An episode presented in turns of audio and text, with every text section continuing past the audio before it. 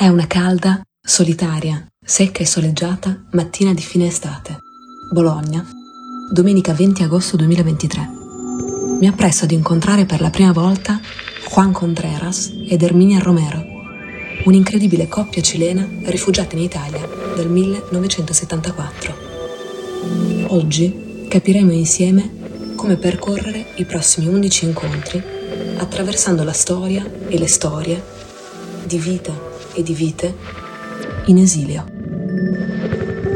Io sono Mia Daschio Suppiei e questo è il primo episodio di Conversaciones Resistentes, una performance dialogica che vede la voce come luogo e mezzo di libertà e di resistenza.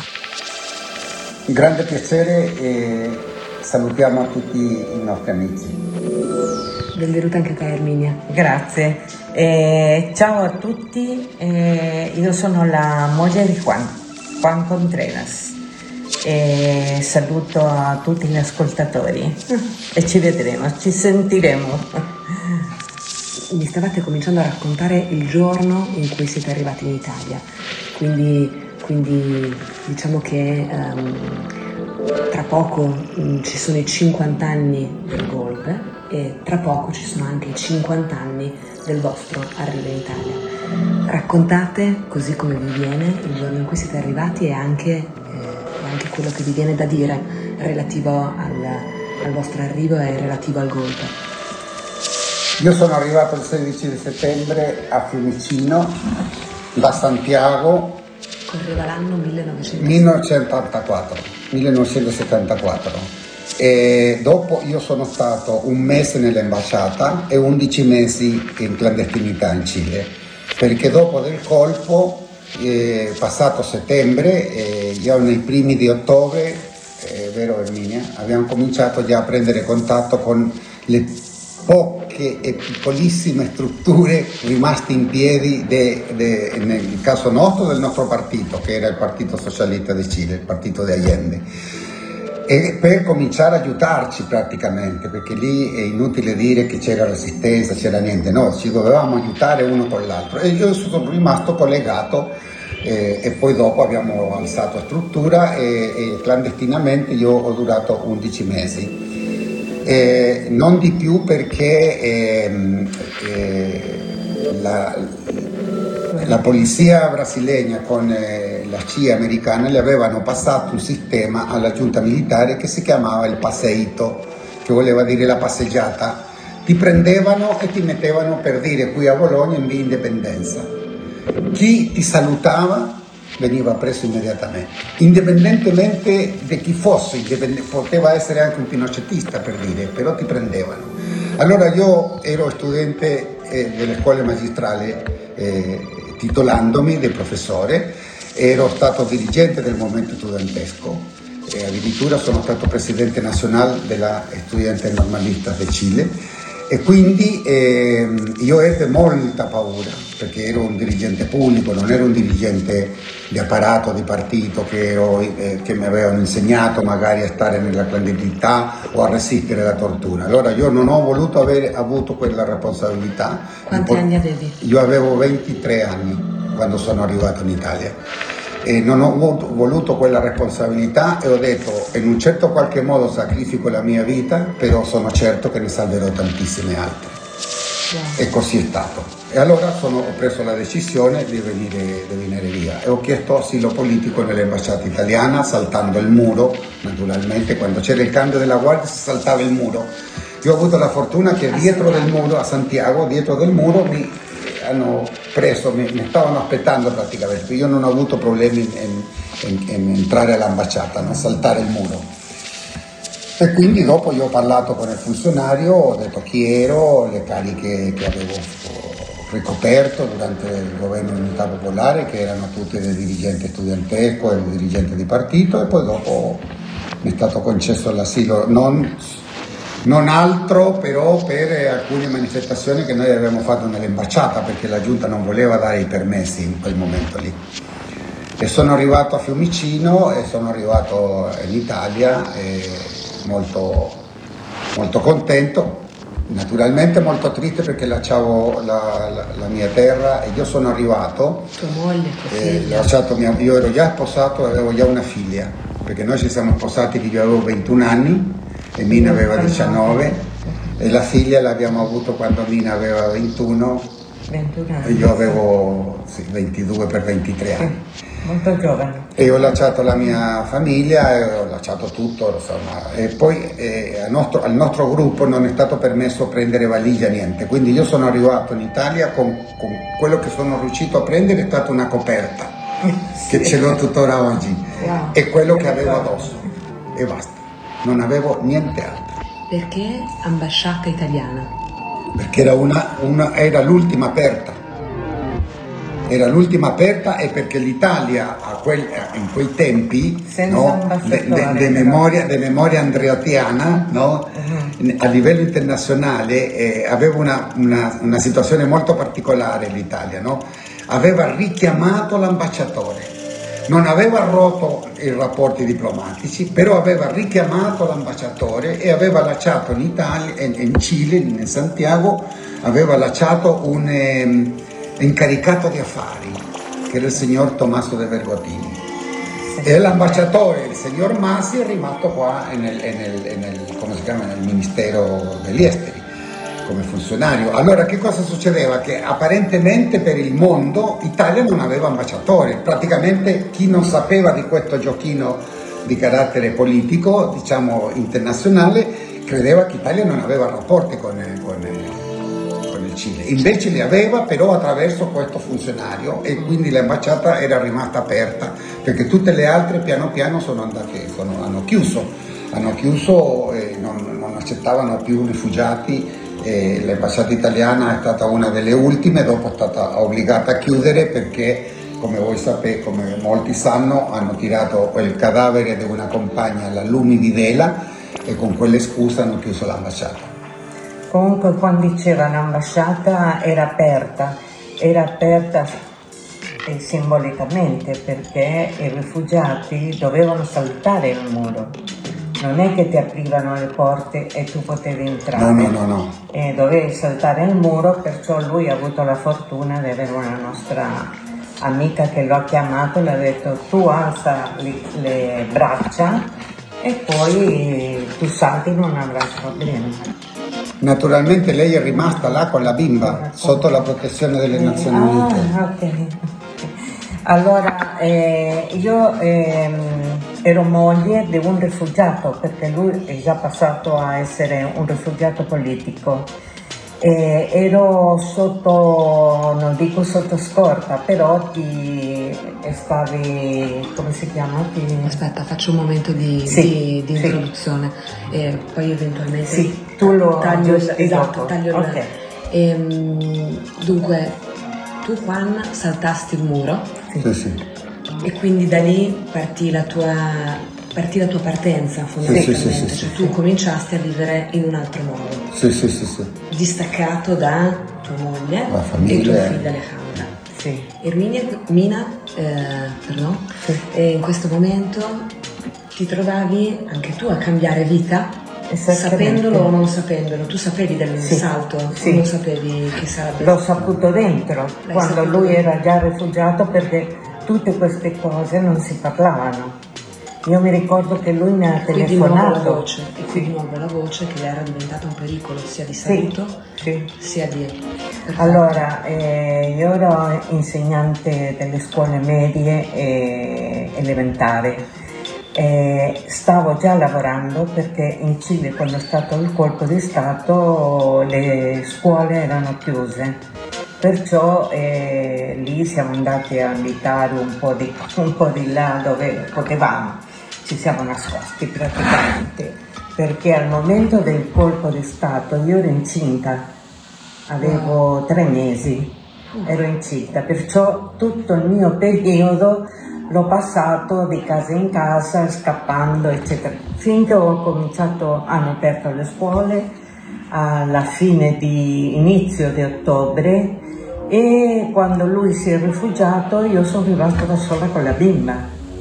nel senso che sempre con le Nazioni Unite che ti, mi hanno detto, mi hanno chiamato, mi hanno detto lei è sotto la nostra custode, qualsiasi cosa le succeda eh, lei ci contatta, mi hanno dato un numero di un avvocato delle Nazioni Unite e fortunatamente non ho mai avuto problemi, soltanto una volta che ho perso i documenti con la bimba nel giardino e me l'hanno consegnato ai carabinieri cosa che io ero quasi morta perché ho detto adesso mi chiamano e mi mettono dentro certo. e mi sono presentata con la piccola in braccio perché così mi hanno detto le Nazioni Unite e c'era un avvocato che mi aspettava fuori della, del commissariato ah.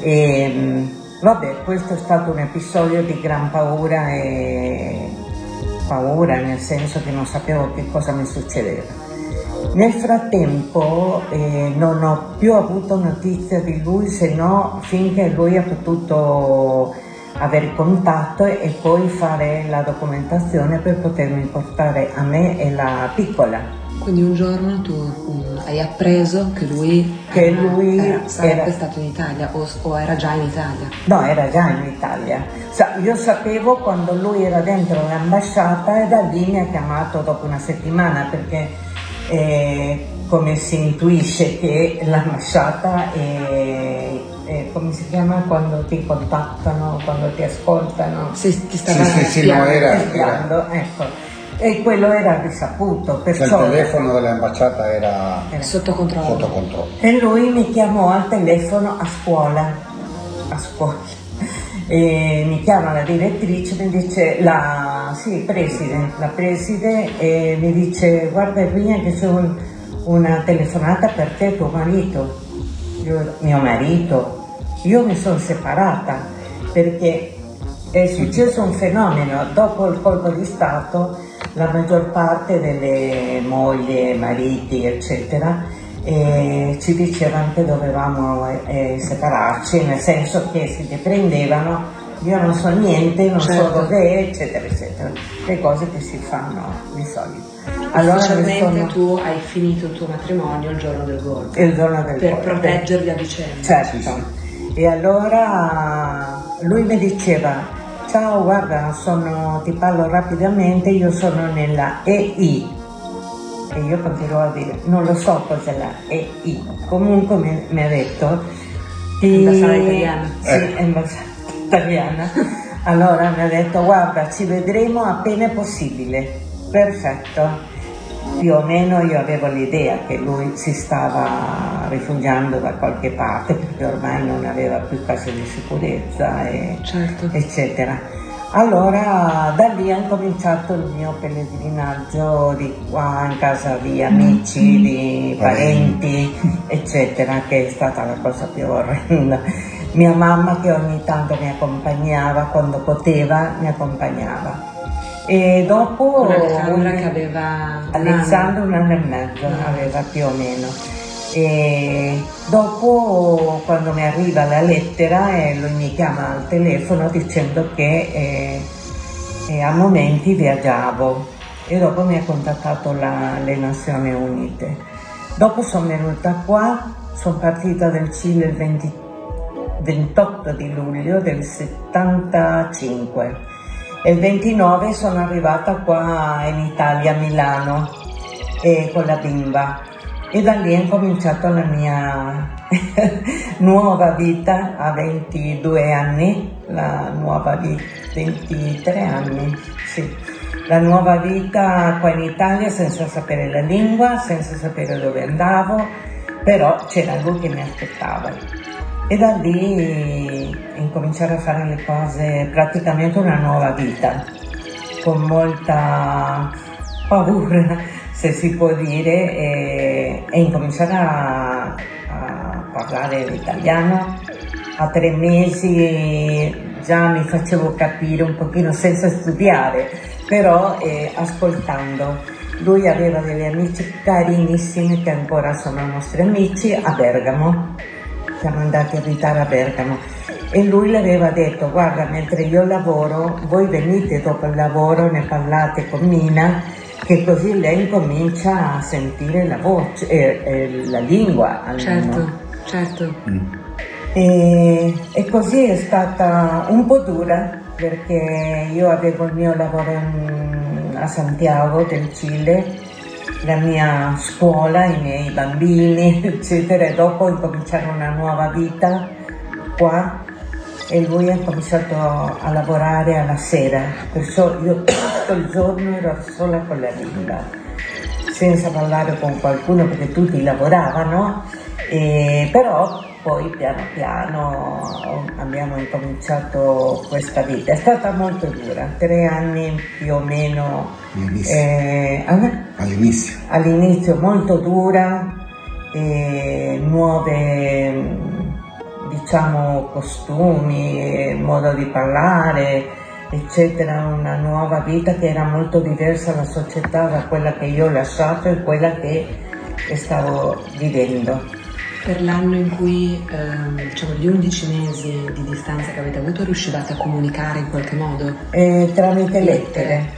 Però le lettere, eh, lui una volta mi ha inviato soldi perché io non, non avevo tanti eh, però li hanno rubati, si sono persi, non diciamo rubati, certo. si sono persi. Le lettere arrivavano le lettere aperte, tutte a me aperte. mi arrivavano aperte. E anche a me arrivavano aperte con lo scotch quindi Perciò non era quello una conversazione che... libera. No, no, no. no, no. Quello che Ciao, però lì capivi che eravate vivi. Sì, sì, sì, lì sì, non era una gran tragedia, nel senso che eravamo un po' preparati, non dico del tutto, però abbiamo cominciato a capire come comunicarci. Certo. Niente, non è che io le dicevo del partito, perché io ho continuato ad avere eh, contatti con, col partito da, per dare notizie a lui e lui però in un modo molto che si capiva, fra di noi si capiva. Certo. E, e, poi quando sono venuta qua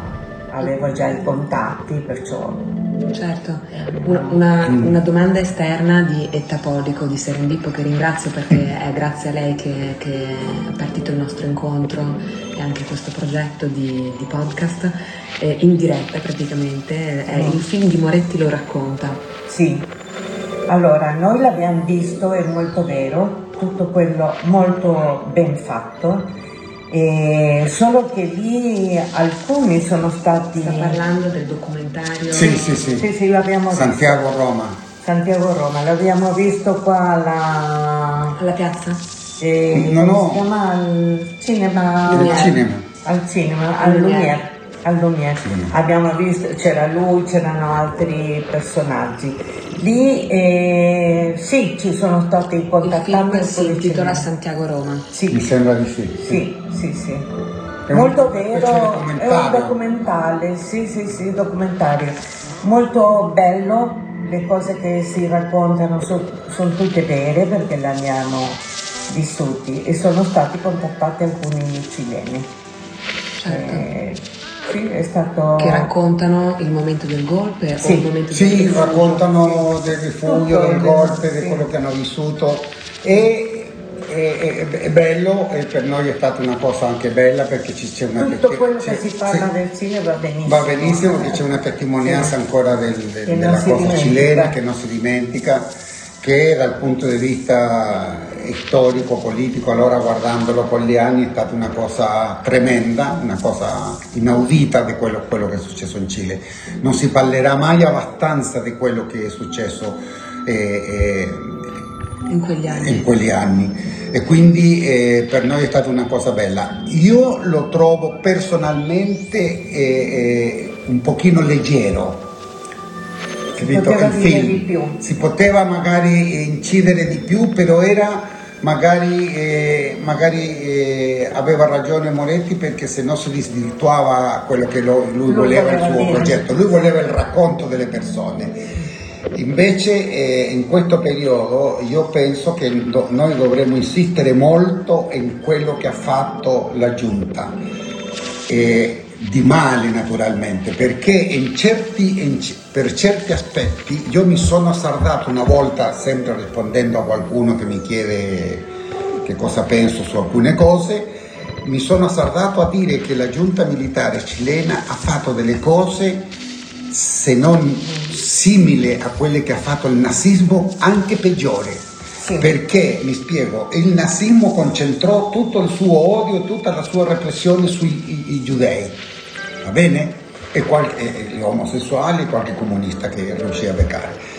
Invece i militari eh, pressero praticamente in ostaggio tutto il popolo progressista del Cile, tutto il popolo progressista, dalle suore e i preti che ha ammazzato, ci sono le testimonianze storiche, fino ai militanti della sinistra, anche più estremi.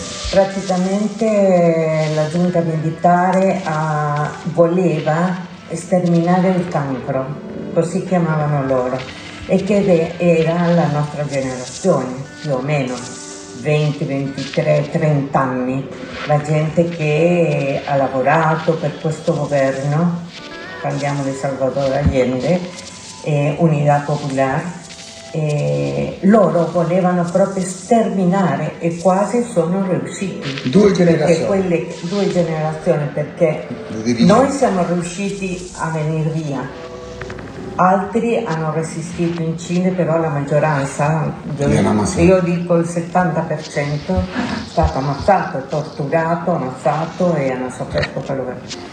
Io avevo una carissima amica che lo racconto sempre, lei ancora è tuttora viva, l'hanno torturata. È stata una delle donne mi hanno spento delle sigarette nel corpo. La violentato un cane. Mi hanno messo un tocco nell'ombelico. È stata una cosa tremenda. Fermi.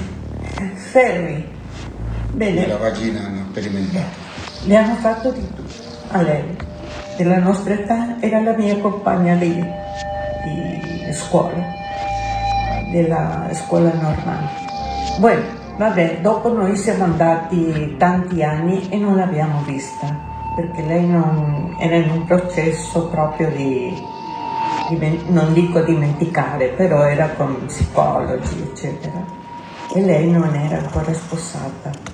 Dopo quando noi abbiamo deciso di vederla, perché lei ha detto io sto bene, eccetera, eh, l'abbiamo vista nel 13 mi sembra? Sì, 2013. 2013 dopo, dopo il, 74, eh, il 75 che io sono venuta via. Lei è rimasta a Santiago? A Santiago. Sì. Per dirti un esempio, io ero con una mia amica, lui era già qua in Italia, ero con un'amica con la bimba in braccio io, con Alessandra, e di, la vediamo di fronte a noi, nell'altra strada e dice non ti voltare, non ti voltare che c'è questa nostra amica. E dico perché c'è Maria Elena si chiama. Allora noi eh, con quello che quando diceva che ti spiegava del passeito, che se passeggiavi che sì noi la salutavamo ci mettevano dentro noi con bambini con, con, tutto dentro.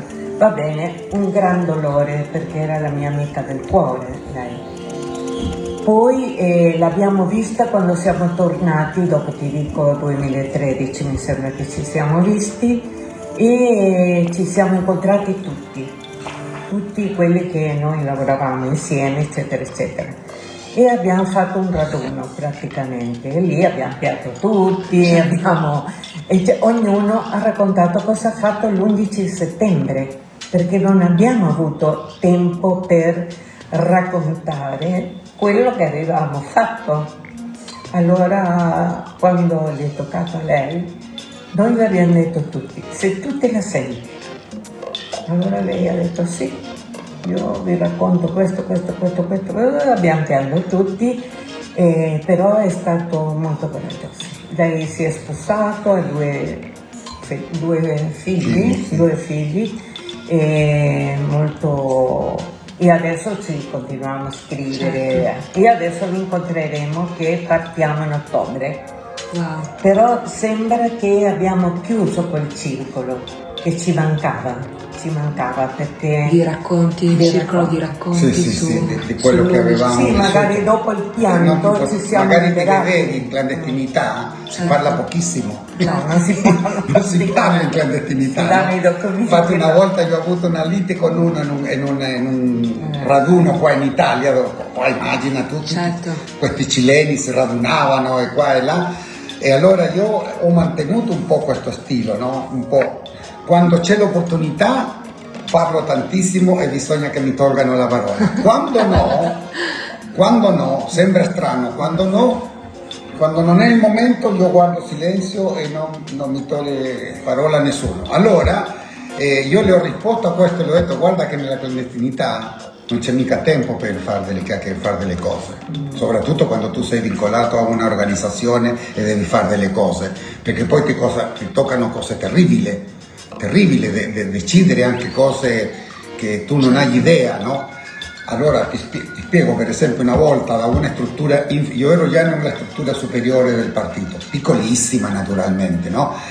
Da una struttura inferiore, da una, tipo una, una sessione, ci chiedono l'ordine de- eh, politico di dare l'assenso perché loro giustiziavano per dire eh, eh, Juan Perez. Perché secondo loro questo qui era uno che era, era, sì, era spia della giunta. Però tu dovevi autorizzare politicamente questo. Ed è una responsabilità, è una cosa terribile, terribile. E quindi Sì, c'erano tanti episodi durante la clandestinità che sono successe così, no? Allora noi non avevamo tempo, anche se ti potevi vedere con le persone, di, di- di parlare, di raccontarsi. Perché ah, tra l'altro non- era anche pericoloso perché non sapevi se l'altro era tuo amico. tuo Oh, amico o era vincolato O sotto loro, loro hanno infiltrato, che loro hanno infiltrato, molto. loro hanno infiltrato molto le organizzazioni, molto, Certo. molto. E anche le infiltrazioni, dobbiamo dire anche che eh, i primi anni che noi siamo, che eravamo già qui, eh, abbiamo trovato, trovato, per modo di dire, perché non li abbiamo mai visti, la giunta militare ha mandato troppo delinquenti, perché a Roma hanno trovato delle donne infiltrando le- la comunità cilena, infiltrando La giunta prostitu- milita- la giunta sì. militare Cilena. Sì, cilena mandato delinquenti nel Mandava, senso... mandava dei delinquenti, prostitute per esempio, Borsegliatori. eh, borsegliatori, perché i cileni sono, mo- siamo molto rapidi delle mani, non lo so, e- perché sono bravissimi, eh, son bra- tu- ti rubano davanti a te tu non te ne accorgi. Anche le donne molto. Anche le donne, le donne sono molto e borseggiatrici, va bene. Hanno cominciato, ah, è donna cilena, delinquente, l'hanno trovato che, ruba- che rubava, eccetera. E eh, la giunta militare faceva anche queste cose qua. Quindi la giunta ha mandato delle persone non per darvi la caccia, non No, per darvi no, la no, caccia. no, no, no. Però diciamo per Per rovinare la- Perché Italia e Svezia e Messico sono stati i paesi dove la solidarietà con Cile era multitudinaria. Multitudinaria. sì. Qui in Italia si fecero manifestazioni Bellissimo. di 30-40 mila persone per il Cile. Nel 74, 75, nel E anche i 76. nostri telefoni. Io sono stato a. Torino invitato a una manifestazione dove ho avuto l'onore di essere diciamo l'avant-premier di Giancarlo Baglietta. Lì in quella piazza a Torino no- c'erano non meno di 30.000 persone.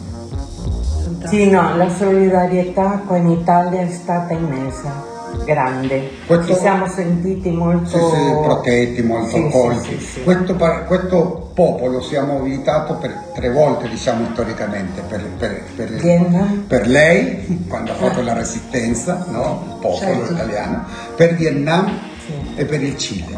Poi, poi nelle prossime- nei, nei prossimi incontri andremo ad approfondire piano piano, via via, ogni, ognuno di questi aspetti, tra cui per esempio anche il chi eravate prima del golpe e poi... Perfetto. Sì, come tu desideri, no? Mi piacerebbe a- cogliere l'occasione di introdurre anche Tapolico che è qui con noi e di dargli la possibilità di fare una domanda a questi, questi signori che abbiamo, che abbiamo qua con noi. Ciao Etta eh, di, di, Serendippo, eh, questo podcast prima ti, ti, ringraziavo nonostante non eri presente e, um, questo podcast ha inizio anche grazie a te e eh, quindi ti ringrazio di essere qua e di avermi fatto conoscere Juan e Mina e di aver dato la possibilità di iniziare questo percorso di conversazioni resistenti.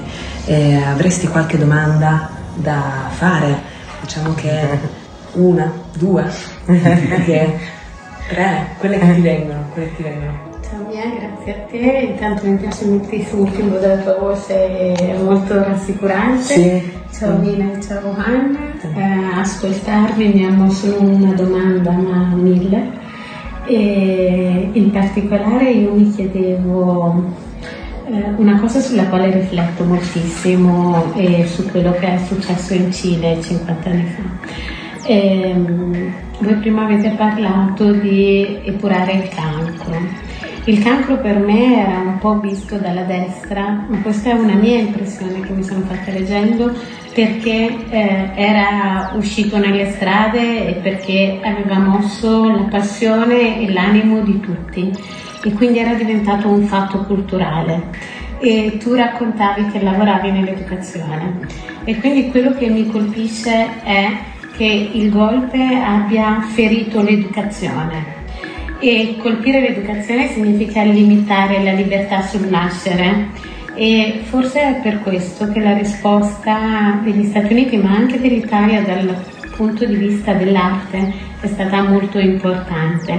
E quindi vi chiedo eh, del prima e della, del movimento che è nato con Allende. Come siete riusciti a muovere la cultura, perché questa era la cosa più difficile. Come avete fatto a smuovere la passione e la curiosità verso la vita attraverso l'arte? Allora, so, noi eh, dopo due o tre anni che eravamo già qui abbiamo cominciato a farci delle domande. Cosa faremo per questo Cile? Cosa faremo per la nostra patria? E a chi possiamo aiutare? Essendo ex insegnante e non, perché eh, abbiamo pensato di fare questo gruppo folcloristico e creare un centro culturale, perché abbiamo detto che la cultura è l'unica cosa che ci salverà, a noi, ai nostri figli, eccetera, e lasciarle una memoria a questi bambini. Poi è successa una cosa che oltre a noi e abbiamo portato anche mia madre per dire, sua madre non poteva, però la madre di qua. E, però mia mamma eh, l'abbiamo sradicata della, della, sua terra avendo vissuto più di 50 anni e, e abbiamo incominciato a creare questo circolo culturale che diciamo che a Bergamo. Eh, no, uh, eravamo già a Bologna quindi a Bergamo siete stati Dopo fino diciamo al 78, 75. fino al 75, alla fine del 75 e dopo, dato che ero io che avevo più problemi perché non avevo lavoro, non avevo niente, allora mia sorella che era già arrivata con mio cognato, mio cognato è un profugo, anche lui era un rifugiato, che è stato torturato, è stato nello stadio Cile e nel nazionale dopo. Lui è stato con Victor Jara quando lo hanno preso, l'hanno ammazzato. L'ha visto morto. L'ha visto morto. Beh, allora noi ci siamo, mh, mm, siamo venuti a Imola, mi ricordo, e dopo, e dopo Bologna siamo venuti a Italia. E da lì è cominciato tutta questa, che cosa facciamo? Tua sorella era arrivata con tuo cognato dopo di te? Prima, prima, prima. Con, con, con, Juan? Sì, sì mio cognato è arrivato sì, dopo due o tre mesi dopo.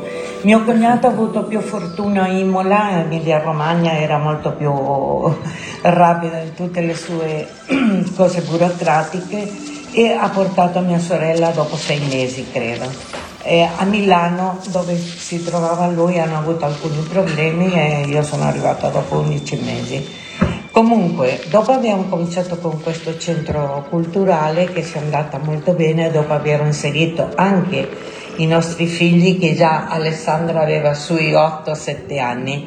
Gli abbiamo insegnato le, i balli nostri dell'Ottocento e, e poi abbiamo fatto un, facevamo degli spettacoli a volte insieme agli Intiglimani che ci hanno mm. aiutato moltissimo e poi abbiamo fatto eh, lavorio, eh, laboratorio di ceramiche, ceramiche rame, rame eh, murales, eccetera.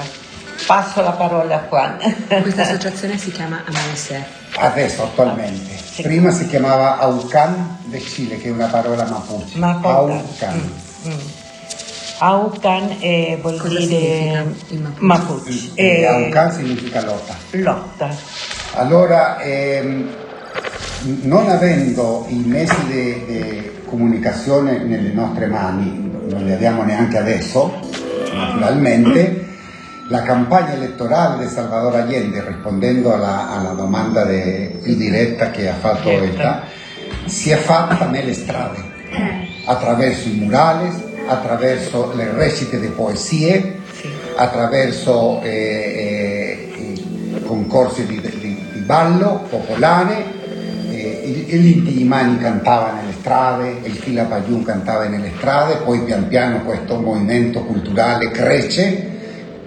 Le donne noi abbiamo impulsato anche durante il governo popolare i consultori, i famosi consultori popolari per le donne. E questo è il futuro. Dove le donne? Io penso che questo sia. Eh, dove le donne... Portare l'arte nelle strade. Sì, sì. I bagni come i consultori noi, nelle strade. Noi, noi abbiamo e questa è la resistenza che io vedo nel futuro, sì, sì, sì, dall'esempio di, di, no, di, quello che abbiamo fatto noi, perché noi, noi, abbiamo detto, quando Mina diceva che abbiamo costruito questo circolo, abbiamo detto dal punto di vista politico la cosa cilena già nel 75-76 andava a sciamare perché altri, purtroppo altri problemi a livello internazionale, infatti dopo ne abbiamo avuto tutto il problema nel Medio Oriente, Iran, Saddam, tutte queste cose qua, però abbiamo detto, punto, da, da, un altro punto di vista, noi abbiamo il dovere però di tenere viva la fiamma del Cile. Questo lo facciamo attraverso che cosa? Solo di un discorso di tipo politico o solo parlando dell'esilio? No, attraverso la cultura nostra. Allora abbiamo fatto questo gruppo folcloristico che era di dilettanti, però dilettanti molto seri, abbiamo avuto molta aiuto e abbiamo avuto la programmazione dell'Arci, quando l'Arci era una potenza. Dall'Arci di Bologna noi siamo andati a fare eh, le nostre rappresentazioni, non esagero di dirti da Trieste, tre, Trento a Accettura addirittura, in Matera. Sì. Accettura un paese piccolissimo della provincia di Matera vicino a questo paese. Ce, ce l'hanno, ci hanno portato perché era la festa del paese, allora volevano una cosa particolare e ci hanno portato a noi, però noi eravamo avant premier in quella festa del Ricchi Poveri. Ricchi Poveri. Siamo stati avant premier della Orietta Verdi. Sì. Siamo stati a Gran Premier con molto piacere della Miriam Macheva. in Piazza Maggiore. è stata l'apoteosi per eh, noi. Noi lì noi abbiamo... Eh, abbiamo, Infatti a questo sì, livello qua. È, l'unica allora, cosa che salverà il mondo. In Cile, in sì, Cile noi abbiamo fatto così e, e, la campagna elettorale di Allende si fece così, con questa cosa, con queste cose, le slogan, e lì nacque il Pueblo Unido, nace eh, Venceremo, nacquero le canzoni, fu un, una fioritura di quel popolo lì, no? Poi abbiamo messo... Forse è anche per questo che poi l'arte contemporanea nel mondo ha risposto. Sì, sì, cioè, sì no, abbiamo avuto stato. molta solidarietà, però la giunta ha distrutto tutto questo. Ha vietato i murali naturalmente, ha vietato, era prima. La, prima, la prima espressione di questa, eh, sì. di questa campagna per Allende in che anno fu? Nel 69, 69, 70. Diciamo che se possiamo definire l'inizio di queste espressioni artistiche a supporto, ma anche no, anche esse stesse politiche, è stato il 69?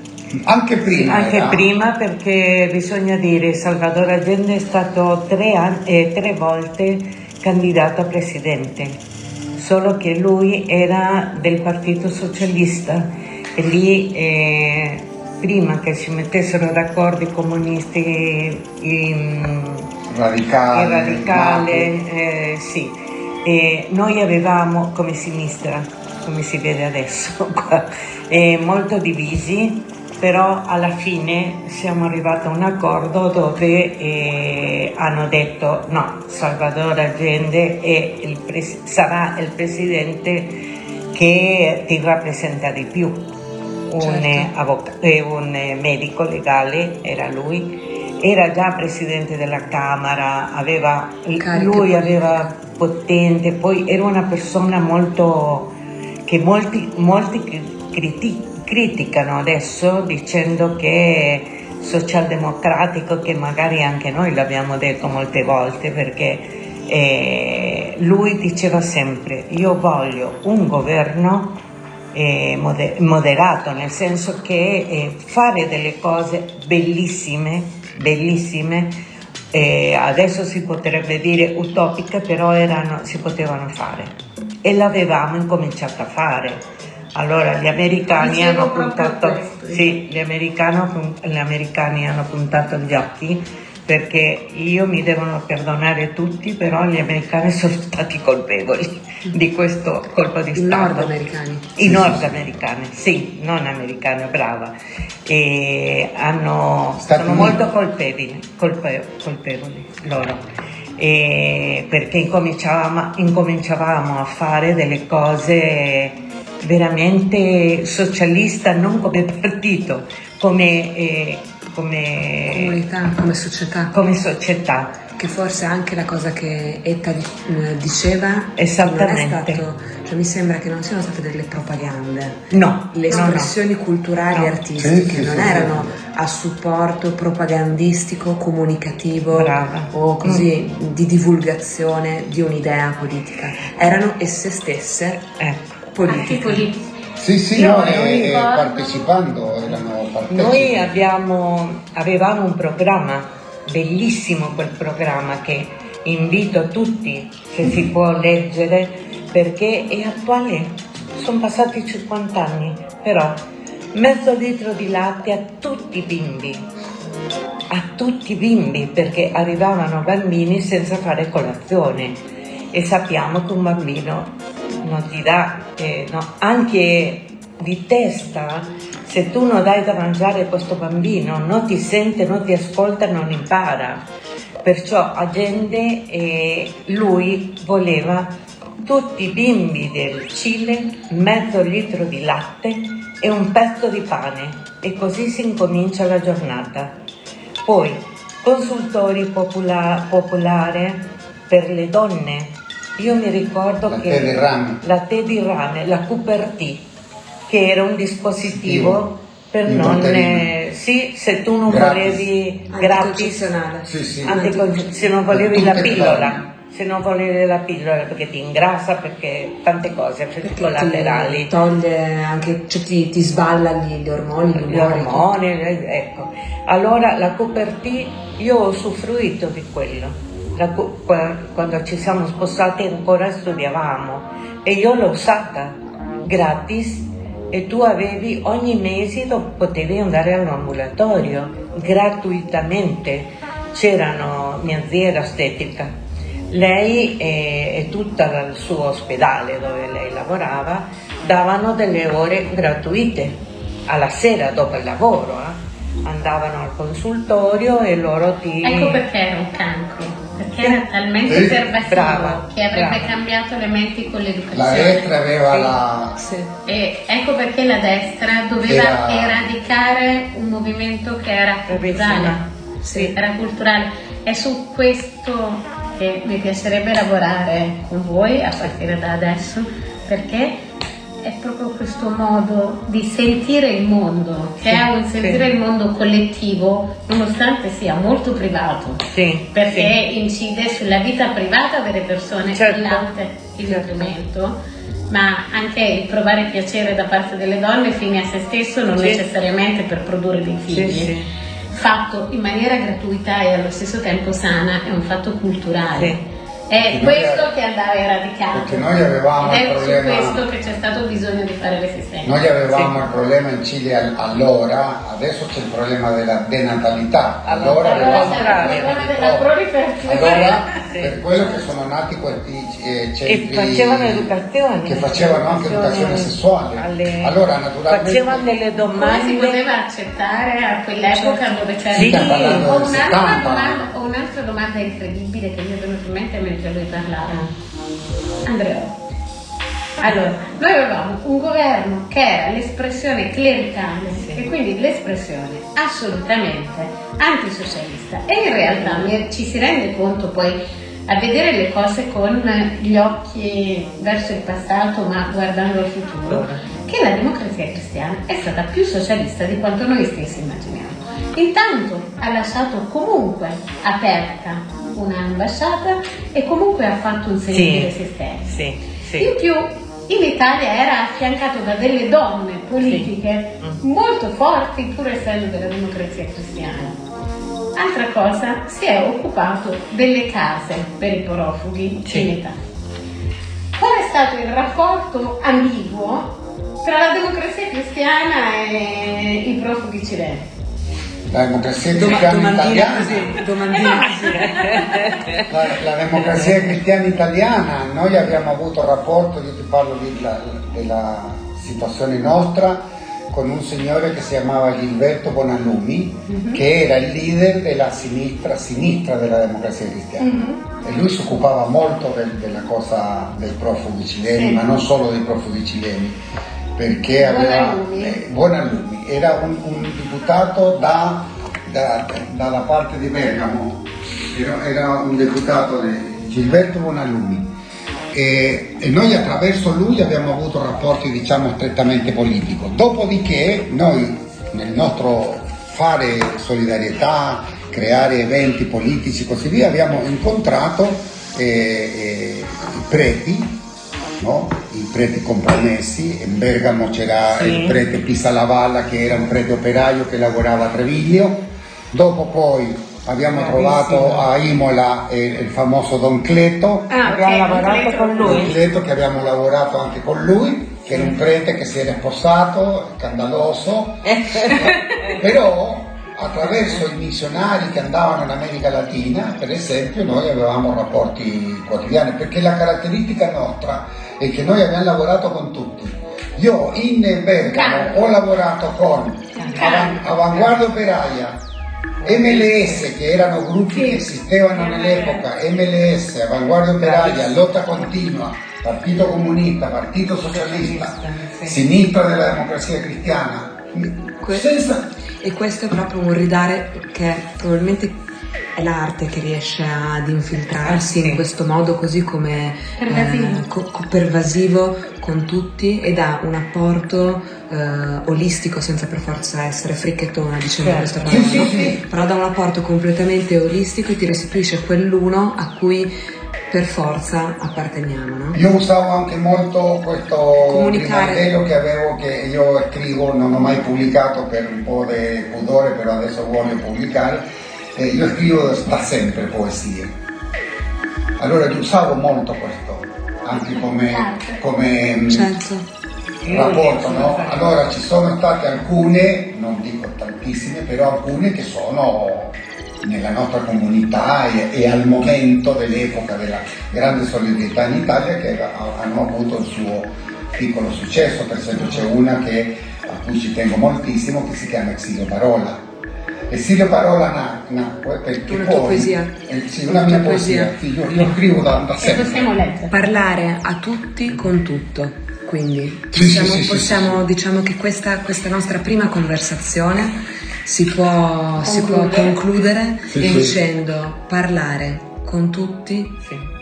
a tutti, Di di, tutto. tutto. Attraverso l'arte. Te la ricordi a memoria, Exilio No. Parola? No, no, no. Allora, se, se ti va, chiudiamo questa, questa incontro Sì, sì, sì. di oggi. Leggendola. La leggiamo, Non lo so se se, se ce l'hai o se no me la mandi registrata. Sì, sì, sì, te la Eh, mando dopo. Me, me la mandi registrata così eh, chiudiamo, chiudiamo questo incontro con eh, Exilio Parola di Juan Contreras. Io ringrazio Mina Romero, Ringrazio Juan Contreras e ringrazio naturalmente anche Etta e ci sentiamo al prossimo incontro. Esilio Parola. Esilio Parola maledetta, nessuno ti vuole cantare. Esisti, sei un taglio nell'anima, ti porto di giorno, di notte con me. Esilio Parola sei principio e speranza, momento passaggero, sei un sogno, sogno di ammainare la nostra bandiera in terra straniera che sembra appartenerci per ritornare alla nostra dopo l'orfano confino. Esilio Parola, maledetta, dote per i miei figli, per i figli dell'esilio.